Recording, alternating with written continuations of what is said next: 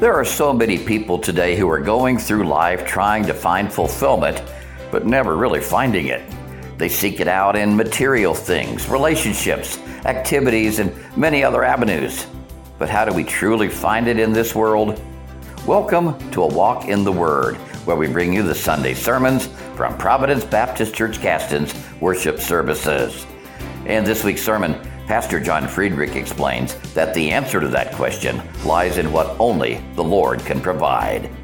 Let's join in as Pastor Friedrich preaches a message entitled, Living the Full Life, from Hebrews chapter ten.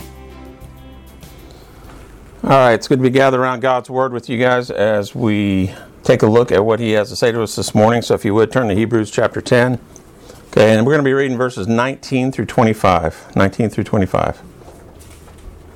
Having therefore, brethren, boldness to enter into the holiest by the blood of Jesus, by a new and living way, which he hath consecrated for us, through the veil, that is to say, his flesh, and having an high priest over the house of God, let us draw near with a true heart in full assurance of faith, having our hearts sprinkled from an evil, evil conscience and our bodies washed with pure water. Let us hold fast the profession of our faith without wavering, for he is faithful that promised. And let us consider one another to provoke unto love and to good works, not forsaking the assembling of ourselves together as is, as the manner of some is, but exhorting one another, and so much the more as you see the day approaching. Let's pray. Father God, we thank you for this opportunity to gather together around your word, Lord. We thank you for this opportunity to worship you and praise you in song. It is always truly a privilege to celebrate you uh, in every way, Lord. You are worthy. You are certainly worthy of all of the things that we do for, in your name and so much more, Lord. And Lord, we just ask now that as we step into the, your word, we just ask that you prepare our hearts and minds in such a way that we're receptive to those things that you want us to take away from the message today, Lord. Help us to take it in, let it take root within our hearts, and let us bear fruit in our lives in a way that glorifies you. And Lord, I'm not worthy to be one to stand here today to, to share the word, but I just ask that you take me and use me as you see fit. Take away anything that could in any way interfere with the message, pride, distraction, selfishness, Lord, whatever it might be. Just take it and, and take it away so that I might be filled with your Spirit and speak only the words that you've laid upon my heart. And Lord, help us as a church as we continue to move forward. Let us make decisions that are in accordance with your purposes and your will, that we might always be doing the work that you would call us to do. And as individuals, Lord, help us to see the needs around us. Help us to see the opportunities to share your gospel around us, that we might share the good news in this lost and dying world that we live in. And Lord, forgive us of those times that we've sinned against you. And we pray this in Jesus' name. Amen. Excuse me. You know, we have seen a lot of things as of late in the news and all around our world today that could, we could find quite uh, discouraging for us as Christians. We Uh, constantly see things that we feel are setting us back spiritually, setting us back morally. And we see within our country decisions being made that um, are just horrific in, in a lot of sense, in a lot of ways. Um, and while some Christians are seeing this as an opportunity, a motivating force to kind of rise up and start making our voices heard more so than ever before, Um, the larger group seems to be, appears to me at least, to be getting very discouraged and to kind of discontent with the current state of things. And the discontentment seems to be, for the most part, the norm in, in a lot of respects. And all around us is reminders of people telling us uh, that we need to be satisfied with the things of the world, and we need to be satisfied with the things as they progress and as they move forward. Um, and it pushes us to try to define our happiness, our, our our our joy based on what the world defines it as. Because we feel like we're struggling and we're not making headway as far as furthering the kingdom of God. So it can really kind of set us back. Um, And there are many Christians walking around today that seem to be kind of just biding their time. They've gotten to a point where they're tired of the fight, they're tired of the struggle, and they just kind of are going through the motions, they're biding their time until the time the Lord calls us home, uh, either through the rapture or the end of their life in this world. And they're kind of just simply maintaining that until the day uh, comes that they no longer have to deal with it. But we need to understand something very, very important as Christians. That's not the kind of life that we are called to live. We are called to live lives that are full. We are called to live lives that are joyful. Quickly, let's take a look at some of the verses that we can see all scattered through Scripture on what the Christian life should be like. Take a look at John fourteen twenty-seven, where it says, "Peace I leave with you, my peace I give unto you. Not as the world giveth, give I unto you. Let not your heart be troubled, neither let it be afraid." So Jesus is saying, I'm leaving not the peace as world defines it, but peace that only Jesus can give us. So we're, we see clearly that our lives should be ones of peace.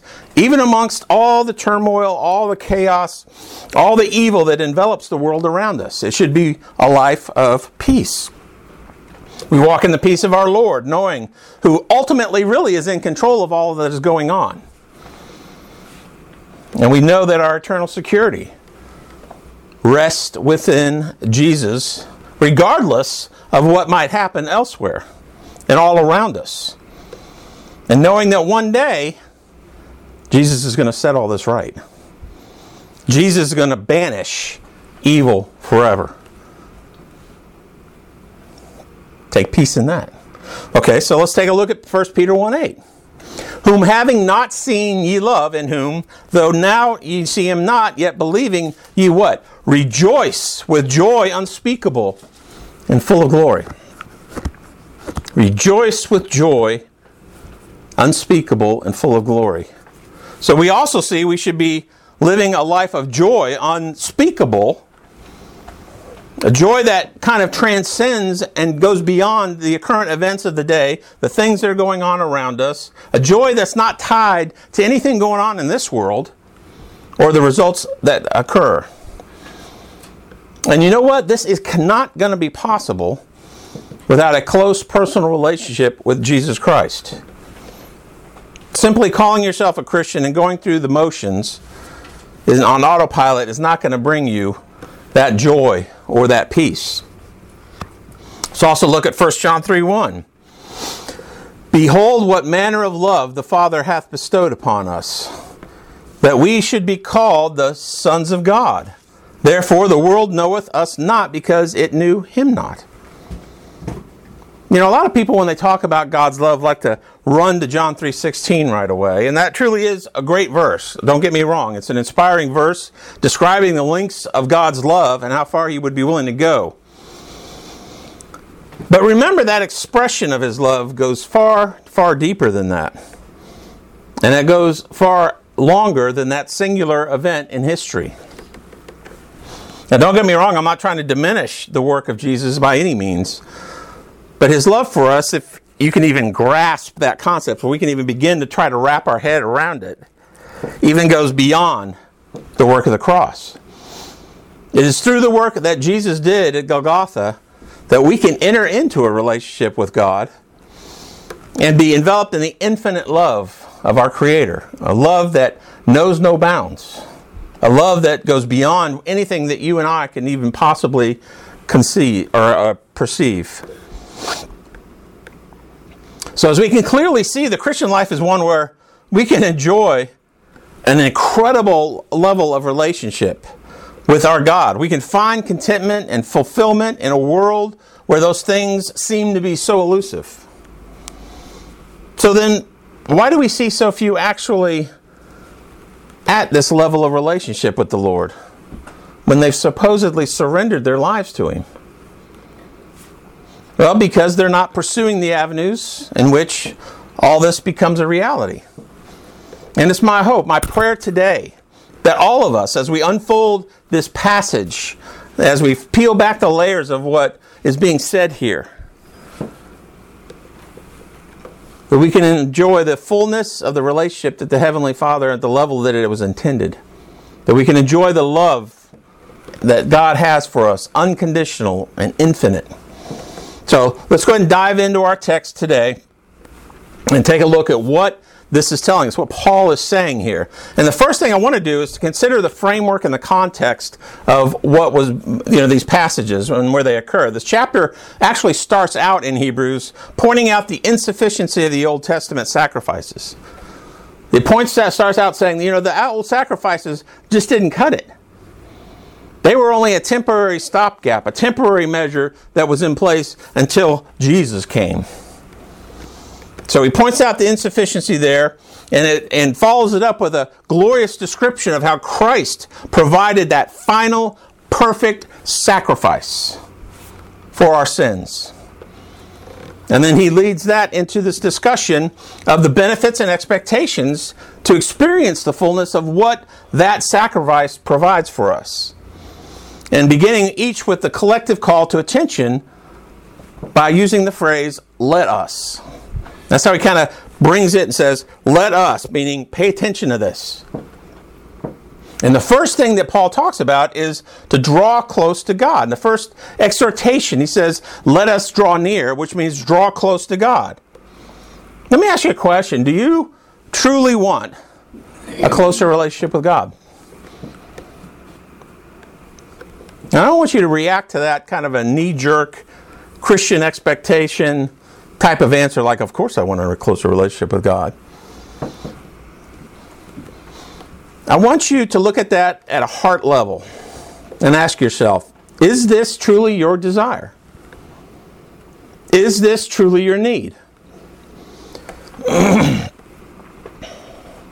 Is this your yearning to be closer to God every day than you were the day before? I think too many Christians are content with their salvation kind, kind of being the, the, the, the level of entry, being satisfied with that kind of relationship. Okay, I'm saved. That's all I need. Thanks. I got my ticket. But if you're happy to stay at that place in your walk with God, I think you've missed a fundamental piece of why God saved you in the first place. That He might be glorified through a relationship with you. Remember, you were eternally separated from Him in sin until He made a way to knock down that wall that sin had placed between man and God. And upon doing that, He didn't intend for that just to be the end of it. Say, okay, here's salvation, grab it if you want. That's not what He ever intended salvation to be. Jesus alluded to this when He was talking about the end times judgment, with the phrase, I never knew you, for those who didn't have a relationship.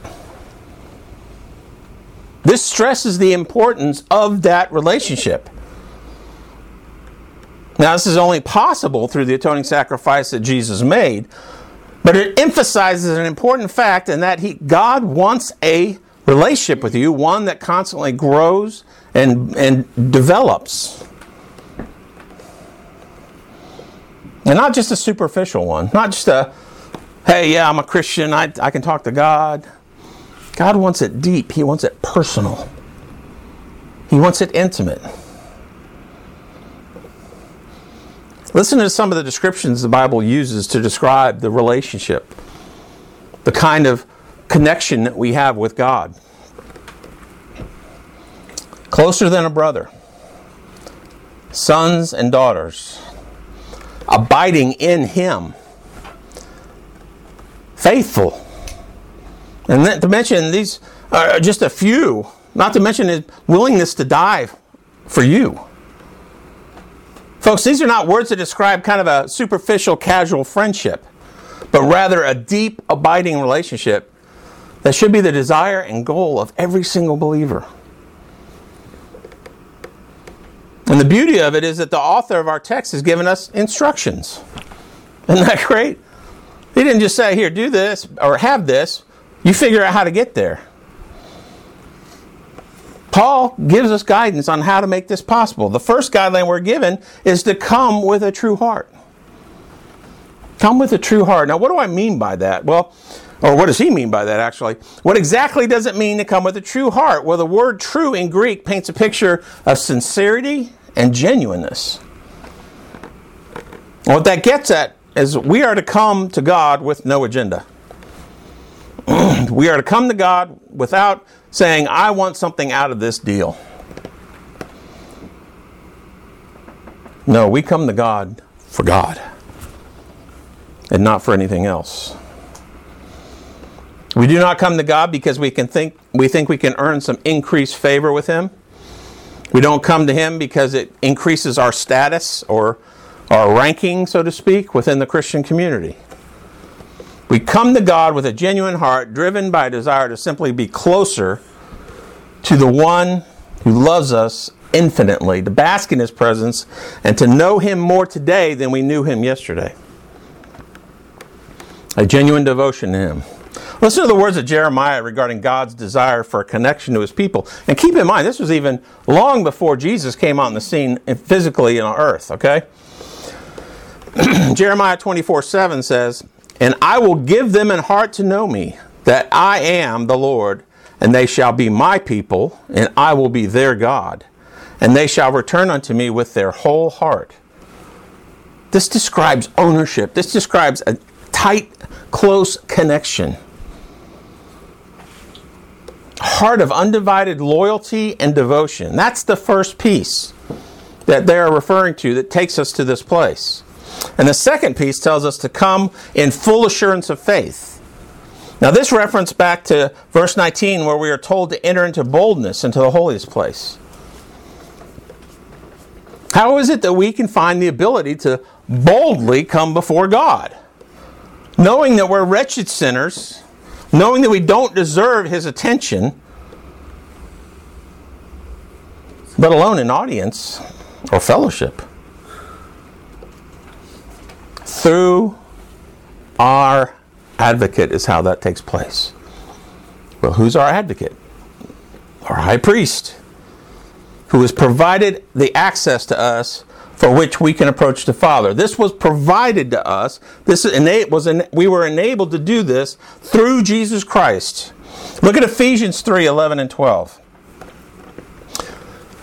"According to the eternal purposes which He purposed in Christ Jesus our Lord, in whom we have boldness and access with confidence by the faith of Him."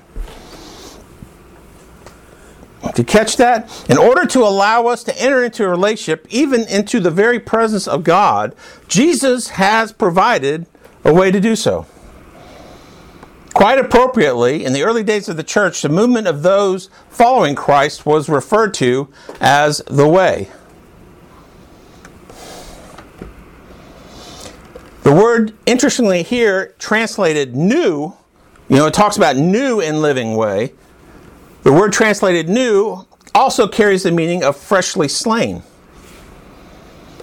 And by using that word, it emphasizes the reality of Christ's resurrection by describing Him both as recently dead and yet presently alive. Another point of note is that we often talk of the veil being torn, and thus there no longer being any kind of a barrier between us and God. The reality of that is that, that there is only that veil, so to speak, in Christ Jesus Himself now. We have got to recognize that He is the only way through Him that we have access and present to the presence of God. He said, "I am the way, the truth, and the life." He is the only path to find God. There are not multiple paths. There are not millions of paths to God. There is but one path to God, and that is through Christ Jesus. Do not be fooled by some of the other faiths out there. And the full confidence in our salvation can be realized when our faith is in the author and finisher of our faith, rather than being placed in ourself, in act of profession, in our ability to remain faithful to our profession, or any of those other ideas that are floating around out there. In other words, we can now stand before God, certain that our sins are forgiven, and we are right with God by virtue of our faith placed in Christ Jesus, who lives and reigns in full authority today. So we come with a full assurance of faith, as the Scriptures say. And the reference to our hearts being sprinkled in this verse alludes to the Old Testament sacrificial system when the blood of the sacrifice was sprinkled on the mercy seat. And it refers to our bodies being washed, which speaks to the complete cleansing that occurs when the forgiveness of sins and the state of our righteousness takes place through Christ Jesus. So we see how we are to confidently and sincerely draw ourselves closer to God, approaching Him not in half-hearted weakness, but instead in the power of the living, risen Christ. The second thing that he talks about is to hold on to the hope. Hold on to the hope. Hold on to our faith. Let us hold fast the profession of our faith. What makes this interesting is that the word translated faith here is elpis. Where have we heard that before? That Greek word elpis is what we also see translated as hope. In other places in Scripture, it's, it's translated as hope. And we've discussed that before. So we know that our faith is inextricably linked to our hope. Our hope comes from our faith in the promises of God. In fact, the verse tells us not to waver in our faith, with the reminder that our God is faithful to His promises. This echoes a similar statement earlier in the book of Hebrews, which exhorts us in Hebrews four fourteen. It says, "Seeing then that we have a great high priest that is passed into the heavens, Jesus the Son of God, let us hold fast our profession." This verse reminds us that we can have that living hope. We can hold fast to our faith because we know it is secure in Christ Jesus, who presently at this very moment is very much alive and is seated at the right hand of the Father. We have so much to look forward to as Christians. Such incredible blessings in eternity. There's nothing that can derail that too. Nothing. There is no power greater than God Himself, and those praise, those promises are secure in God.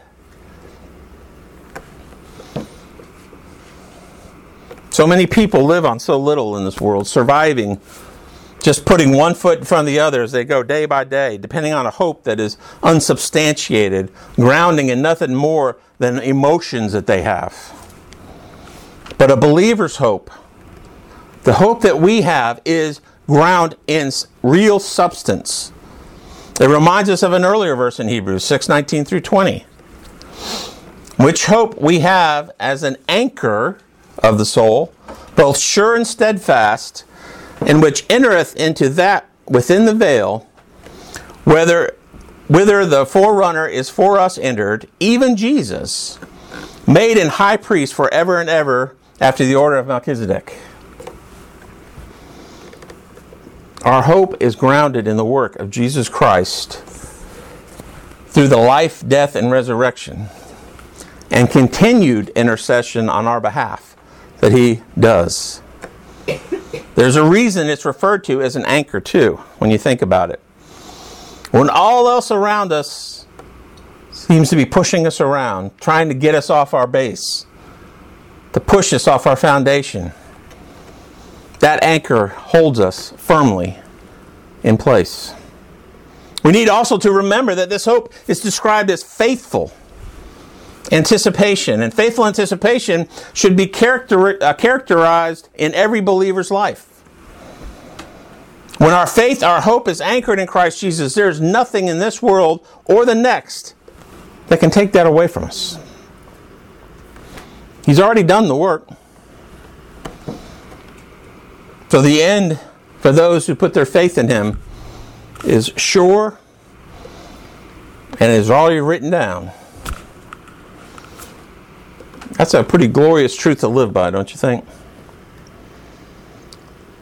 We may not know what will happen to us today. We may not know what will happen to us tomorrow or in, what's going on in this world, whether our time is long or short, whether it's going to be an easy ride or a tough ride. But we know beyond the shadow of a doubt when our time here on earth draws to a close, we enter instantly into the presence of our God, where we will spend an eternity worshiping Him and basking in His glory. And there is nothing, I repeat, nothing that can change that. The third thing that he tells us to do is to consider one another. He says, consider one another, provoking each other unto love and good works. And notice what comes immediately after this, because the, that's kind of the key, and I don't want you to miss the importance of this. As a part of this third exhortation, we see that the part of considering one another is what? Not forsaking the assembling of ourselves together. Don't you think that's an interesting connection there?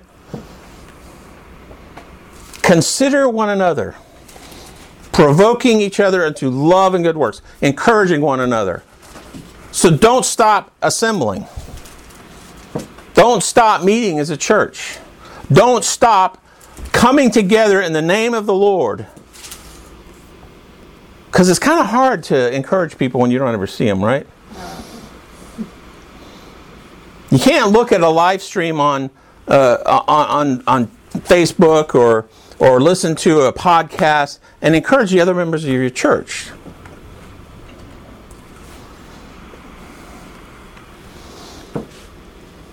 We've seen a dreadful trend going on right now. A trend that seems to be accelerating. And that is that there are many who profess their faith, say they have no need to attend a formal church. They have no need to associate themselves with any kind of organized religion. And yet they consider themselves spiritual.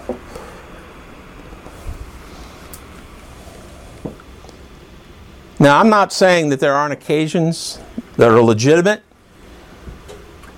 and situations that are perfectly normal for some folks that prevent them from assembling together. There are physical reasons, there are, are logistical reasons, there are many reasons.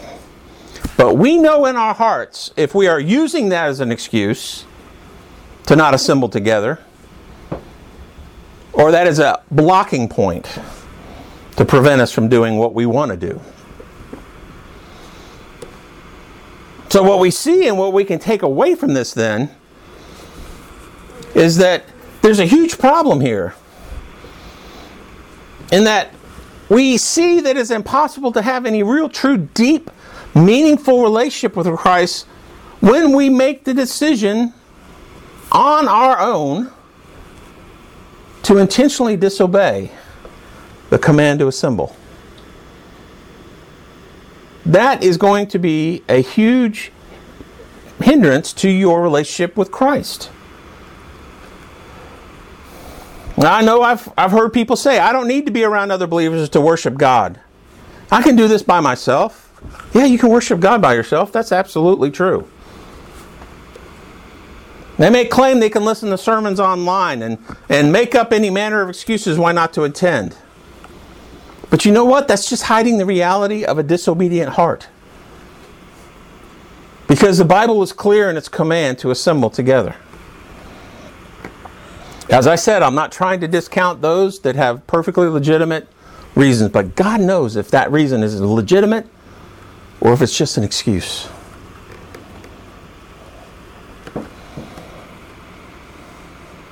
And it's not just so we can say, yeah, I went to church.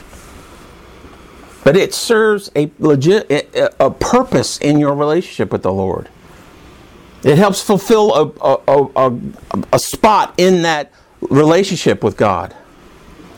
In the lives of believers and their relationship with the Lord. So our verse calls for us to consider one another and tells us this is a key reason why we assemble. Because and when we come together, it's not just about us, is it? It tells us it's not just for us, but it's for others as well. We, it says the assembly is focused on the other people when we come together. To encourage, to uplift. Now I know we hear that word provoke, and we to us it kind of has negative connotations. But the word here translated here, provoke, um, be translated as incite, encourage. We are not to incite, but to loving in a negative sense, but to lovingly encourage a person. We're encouraging to what? Love and good works. Somebody has success in something that glorifies God. We don't look at them with jealousy and say, well, boy, everybody's going to think they're better than I am. No, we encourage that. We encourage anything that glorifies God. We celebrate success in ministry. We celebrate success in seeing souls saved. We celebrate somebody else's uh, being used by God to, to do His work.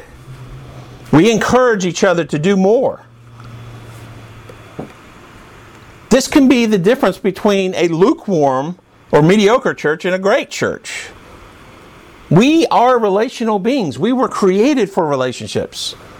And we encourage one another in sincerity and love with the collective goal in mind. And when we do that, incredible things can take place. Lee Iacocca once asked the legendary football coach Vince Lombardi. Now, you younger folks I know probably don't have any idea who Vince Lombardi was, but he is a legendary football coach. And it, he was asked by Lee Iacocca, who was the head of a large uh, car manufacturer, what it would make to make take to make a winning team. The book Iacocca records Lombardi's answer to him. He said, there are a lot of coaches with good football clubs who know the fundamentals and have plenty of discipline, but still don't win the game. Then you come to the third ingredient. If you're going to play together as a team, you've got to care for one another. You've got to love each other. Each player has to be thinking of the next guy and saying to himself, if I don't block that man, Paul's going to get his legs broken. I have to do my job well in order that he can do his job. This is the difference between mediocrity and greatness. Lombardi said that night, is the feeling that these guys have for one another. Now, while this illustration does not take place in a church, we've got the same human principles in play here. No pun intended, obviously. When we genuinely care for and love one another, not in the superficial sense, but in a very real and evident sense. And that love is used to uplift and encourage each other. Then we all benefit. Not just in the performance of our service to God, but it feeds and nourishes our relationship with Him at an individual level as well. And folks, there's no way to accomplish this outside of regular church attendance with our brothers and sisters in Christ. So how do we do this then? Well, all is involved in considering one another and provoking each other to love and good works. There are several aspects of this. And the first of which is to pray individually. Pray individually and specifically for one another. Now, I understand this might not be something we have the time or occasion to do once while we're gathered together. Okay? But what better time to find out the needs of individuals that you worship with? What better time to find and get a read for what it, you can pray for them about? The requests that are made known by the individuals are easy enough, but sometimes we need to fellowship, we need to connect, we need to talk to one another so that we know where somebody may be struggling, where somebody may be hurting, where somebody may be suffering anxiety, something going on in their life. And we, once again, can't do this if we're not around each other, can we?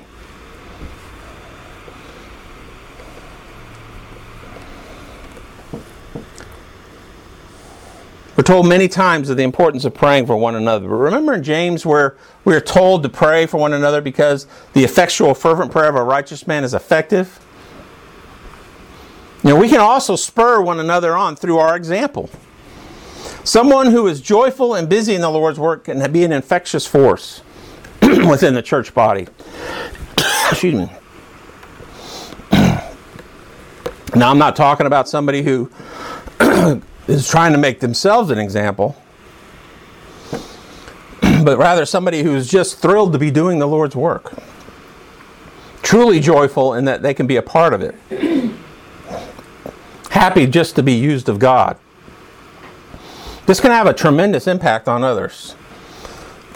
And then lastly, we see we can use our words of encouragement. to incite one another to loving good works. Keep in mind that every bit of this is done with a healthy dose of love. It's done in a manner that is to show love to one another. Coupled with this too is the need for us to lift up those who may stumble, who may falter, not point at them and say, boy, look at that guy, he really messed up. No, you lift that person up, you encourage them. We've got to concentrate on the needs of others. God's word calls for us to lead others to expressions of love and service to God. The last thing I'm going to point out real quickly here, and I wish I had more time to go deeper into this, but is I want us to look at a parallel verse in Corinthians to what we've talked about here today.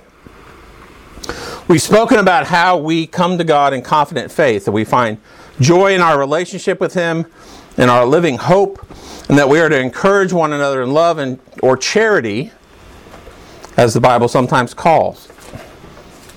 Remember, the word charity is another word for love. So let's look at this verse, First Corinthians thirteen thirteen. And now abideth faith, hope, charity, these three, but the greatest of these is charity. In Paul's letter to the church at Corinth, he's pointing out to them that salvation involves all of these: faith, hope, and love.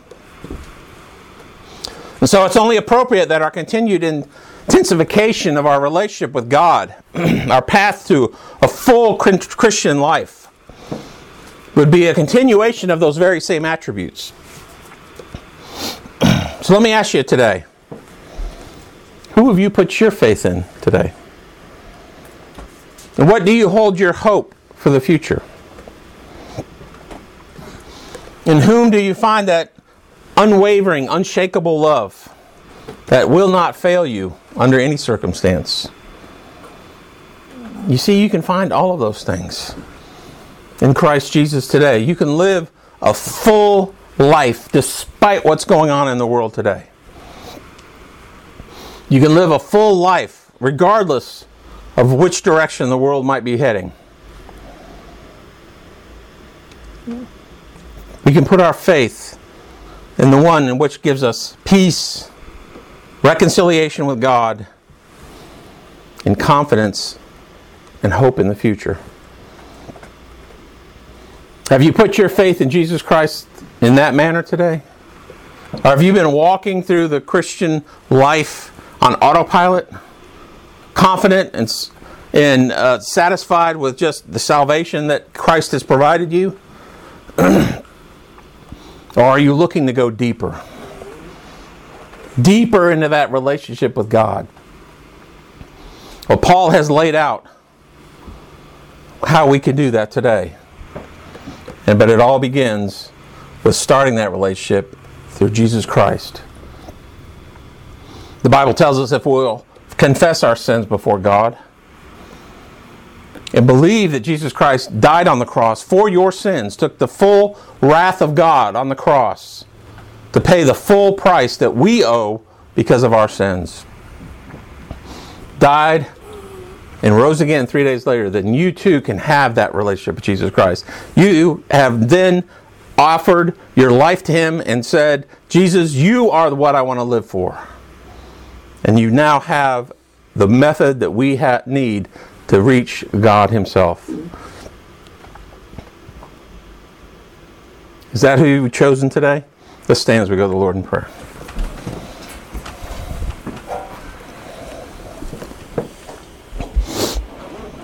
Heavenly Father, we thank You for the time that we've had here today. We thank You for the truth that You have provided us.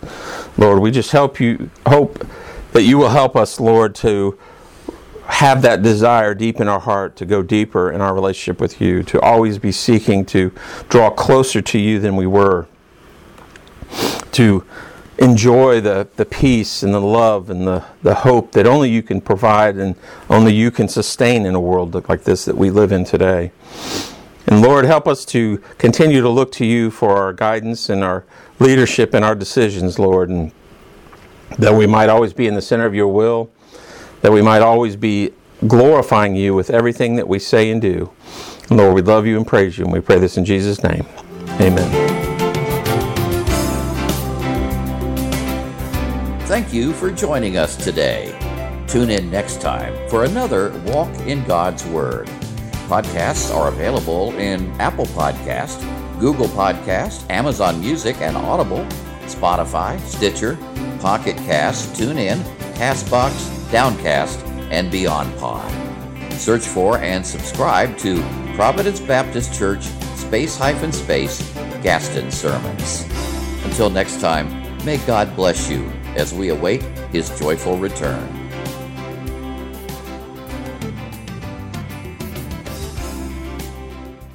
Hi, this is John Friedrich, pastor of Providence Baptist Church. It's my prayer that our time together has helped you grow in your walk with God, or maybe He's even used it to guide you to discover the wonderful gift of salvation. If you're ever in our area, we would love for you to come worship with us. Our address is Providence Baptist Church, nine seventy-seven Meadowfield Road, Gaston, South Carolina, two nine oh five three. If you'd like to contact us, you can do so through our website at w w w dot providence n b c gaston dot com or email us at providence n b c gaston at gmail dot com. Again, thank you for tuning in, and we look forward to you joining us next time as we take a walk in the Word.